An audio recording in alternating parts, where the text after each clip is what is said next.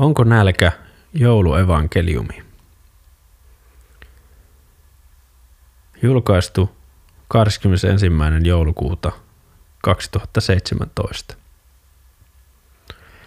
Siihen aikaan antoi kansainvälinen hiihtoliitto yhdessä Federal Institute for Material Controlin kanssa käskyn, jotta koko mäkiurheilevassa maailmassa oli suoritettava pukujen plommaus uusien varustesäännösten johdosta.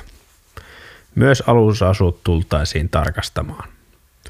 Tänä vuonna säännöt olisivat kaikille samat, paitsi tietenkin maailmankapin kymmenelle parhaalle ja keski-eurooppalaisille. Samaan aikaan Joose Kotka heräilee keravalaisen opiskelijayksiönsä nukkuma alkovista viimeisillään raskaana olevan tyttöystävänsä Anna-Maria Mäen vierestä. Joose nousee sängystä ja tekee heti fysioterapeuttinsa määräämät 10 syväkyykkyä ja 12 pilateskumarrusta kiinnittäen huomiota hengitykseen. Kumarruksella ylös. Ylösrullatessa keuhkot vedetään täyteen, Joosella on alhaisen rasvaprosenttinsa vuoksi ollut ongelmia selkänsä kanssa. Keskivartalon pieniä tukilihaksia, eli niin sanottuja lokaaleja stabilaattoreita on yritetty jumppailla kuntoon ennen lumikauden avausta. Joosa laittaa kahvin valumaan samalla lukien valmennustiimin kuulumisia WhatsApp-ryhmäkeskustelusta. Joka jätkä on sitten huomenna aamulla munat riipuksissa ja kamppeet kasassa suksikopin edessä kello kuusi. No excuses – lähdetään rukalle plommaamaan pukuja. Joo, se myös. Lisäännytään sitten omalla ajalla. Voihan helvetti. Veikkaanpa, että sanomista tulee mietti joo se laittaessaan voita kahvinsa. Menee kofeiini nimittäin paremmin solun sisään, kun on rasvaa kyytipoikana. Ainakin näin joo se oli pakkotoiston keskustelupalstalta lukenut. Ainakin aamukakka tulee vauhdilla, lähes yhtä kovalla vauhdilla kuin Härskilahden betonista – mutta härskinen on pakko, jos haluaa päästä mitoille. Toivottavasti poika ei päätä syntyä juuri tuon reisun aikana, mietiskeli Joosi näppäillessään vastausta valmentajalla. Tulen omalla autolla, Anna lähtee mukaan. Vielä kun saisi Annan jollain ilveellä suostuteltua reissuun mukaan. Reissun oli todellakin lähdettävä. Joose oli juuri saanut uuden joulun punaisen Artsportin kisapukunsa ja plommi oli hommattava – Ainoa mahdollisuus siihen oli Kuusamon ensilumen kisat, sillä siellä oli valtakunnan ainoat FIS hyväksytyt mittalaitteet.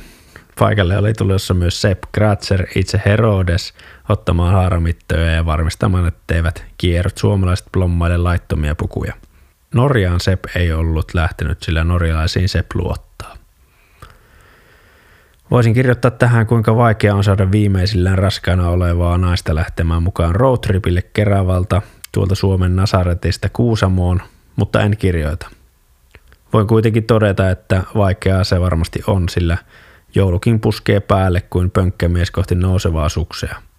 Kun ihmeen kaupalla matkaan kuitenkin lähdettiin, sillä Anna ymmärsi kuinka tärkeää on saada pukuun plommi itse Herodeksilta. Anna ymmärsi kuinka tärkeää on saada pukuun plommi itse Herodekselta eivät sitten piirikunnallisissakaan voisi enää valittaa, kun puku ei ole Fissin hyväksymä. Matkaa lähdettiin viideltä aamulla. Anna istui kartturin paikalla hiiren hiljaa Pyhäsalmelle asti. Sitten piti pysähtyä vaskikelloon oksentamaan. Annalla raskauspahoinvointi oli jatkunut aivan loppumetreille asti, mikä on kuulemma harvinaista. Joo, se piti tätä merkkinä siitä, että lapsesta tulee jollain tapaa erityinen. Anna-Maria ja Joos, ei helvetti. Lapsi on pakko nimetä Jesseksi. Suomi hypyn vapahtajaksi, Joose julisti. Annan mielestä asiasta tulisi vielä keskustella. Vaskikellossa Joose ja Anna tapasivat muun valmennusryhmän, joka oli lähtenyt matkaan urheiluseuran vanhalla transitilla toivoen, että se vielä vanhoilla päivillään jaksaisi kuljettaa porukan Pohjois-Pohjanmaan Betlehemiin Kuusamon rukalle. Mä en Anna, esitteli Anna itsensä Joosen valmentajalle. Anna ja coach eivät olleet ennen tavanneet. Vatsan pyöräilystä päätellen tuo ei pidä paikkaansa vai mitä Joose, coachi veisteli. Ei, kyllä tämä lapsi sikisi pyhästä hengistä ja syntyy Anna Mariasta. Anna veisteli vastapalloa. Anna voi jo paremmin ja matkaa voitiin jatkaa. Transit johti karavaania, Joose ja Anna seurasivat perästä. Loppumatka sujui ongelmitta ja Rukalle saavuttiin kahden maissa iltapäivällä. Annalle ja Jooselle ei kuitenkaan ollut tilaa majapaikassa, sillä coachi ei oikeasti uskonut Joosen lähtevän matkaan juuri syntymäisillään olevan lapsen vuoksi. Tästäkö se Anna riemastui? Huhu kertoo, että huuto kuului Kerävälle asti ja Joosen korvat alkoivat olla uuden hyppypukunsa punaiset läksytystä kuunnellessa. Porojakaan ei Kuusamossa nähty kuukauteen kyseisen noitumisen johdosta, sillä poroja pelotti. Ei kuitenkaan yhtä paljon kuin Joosea, joka tultaisiin kohta salvaamaan Rukan mäkimontussa oman tyttöystävänsä toimesta. Joosen äiti oli kuitenkin kuullut Joosen päättämästä päätöksestä lähteä Kuusamoon Anna-Maria matkassaan ja varannut varmuuden vuoksi pariskunnalle pienen mökin Vuosselin rinteen juurelta.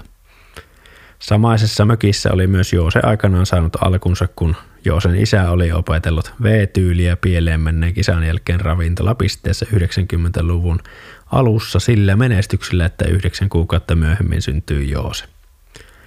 Mäkihyppy on kuulunut kotkien perheen arkeen aina – se ei ole ollut koko elämä, vaan elämän tapa, ja juuri siitä syystä Joosen äiti ymmärsi, miksi mielipuoliselle rukan reissulle oli lähdettävä. Kyllä emo kotka poikasistaan huolehtii. Tuli kilpailupäivän aamu. Anna oli tuntenut yöllä supistuksia, jotka olivat kuitenkin helpottaneet, kun Joose oli soittanut YouTubesta kuningaskotkan Villingenin mäkiennätyshypyn. Joosen lähtiessä mäelle pukukontrolliin sovittiin, että Anna tulisi illalla kisoja katsomaan.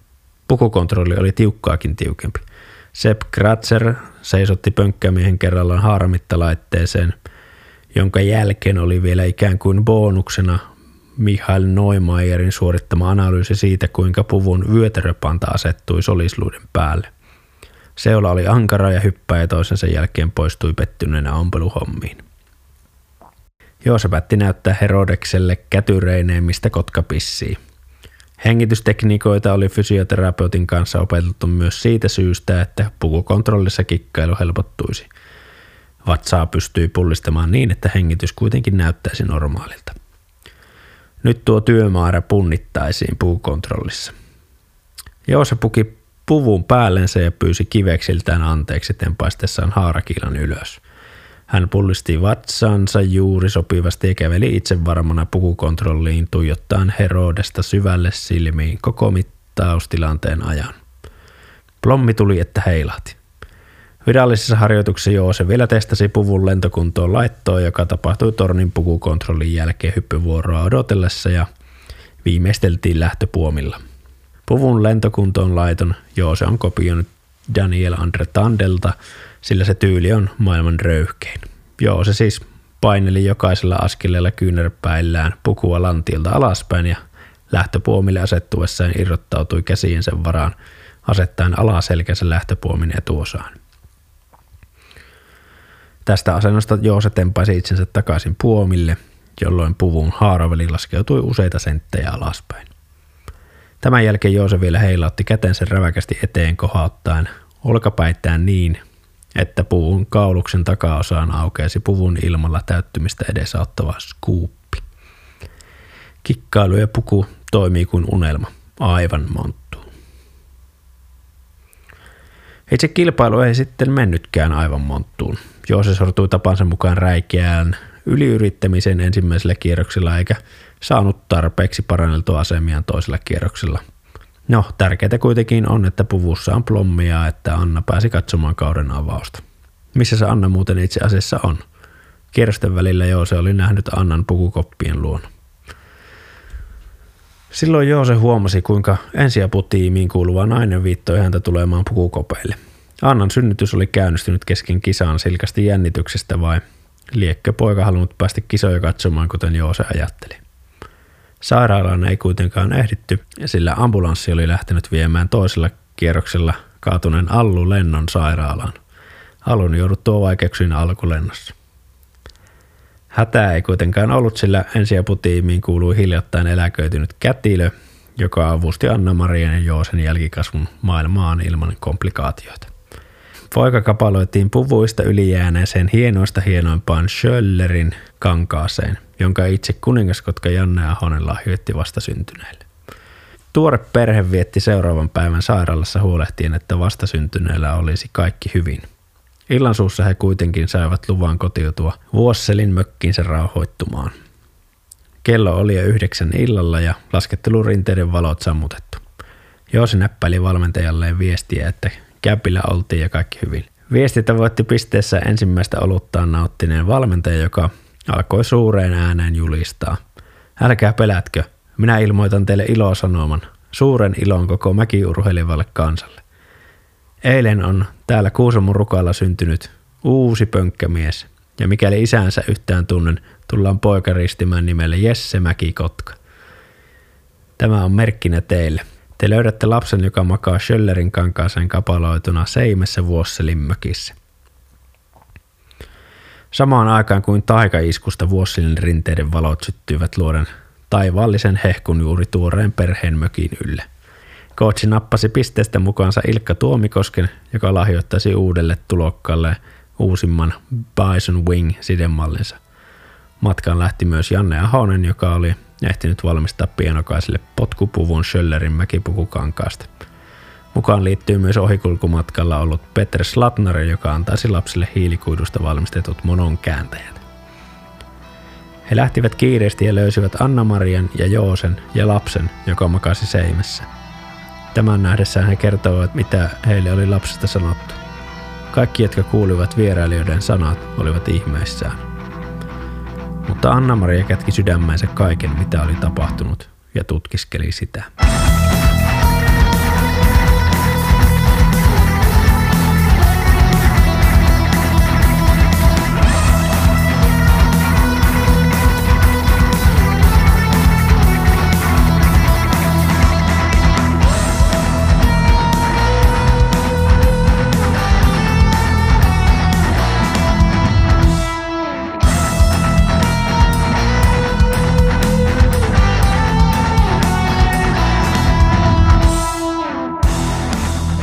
Kirjoitus on julkaistu Onko nälkä blogin nettisivuilla 21. päivä joulukuuta 2017.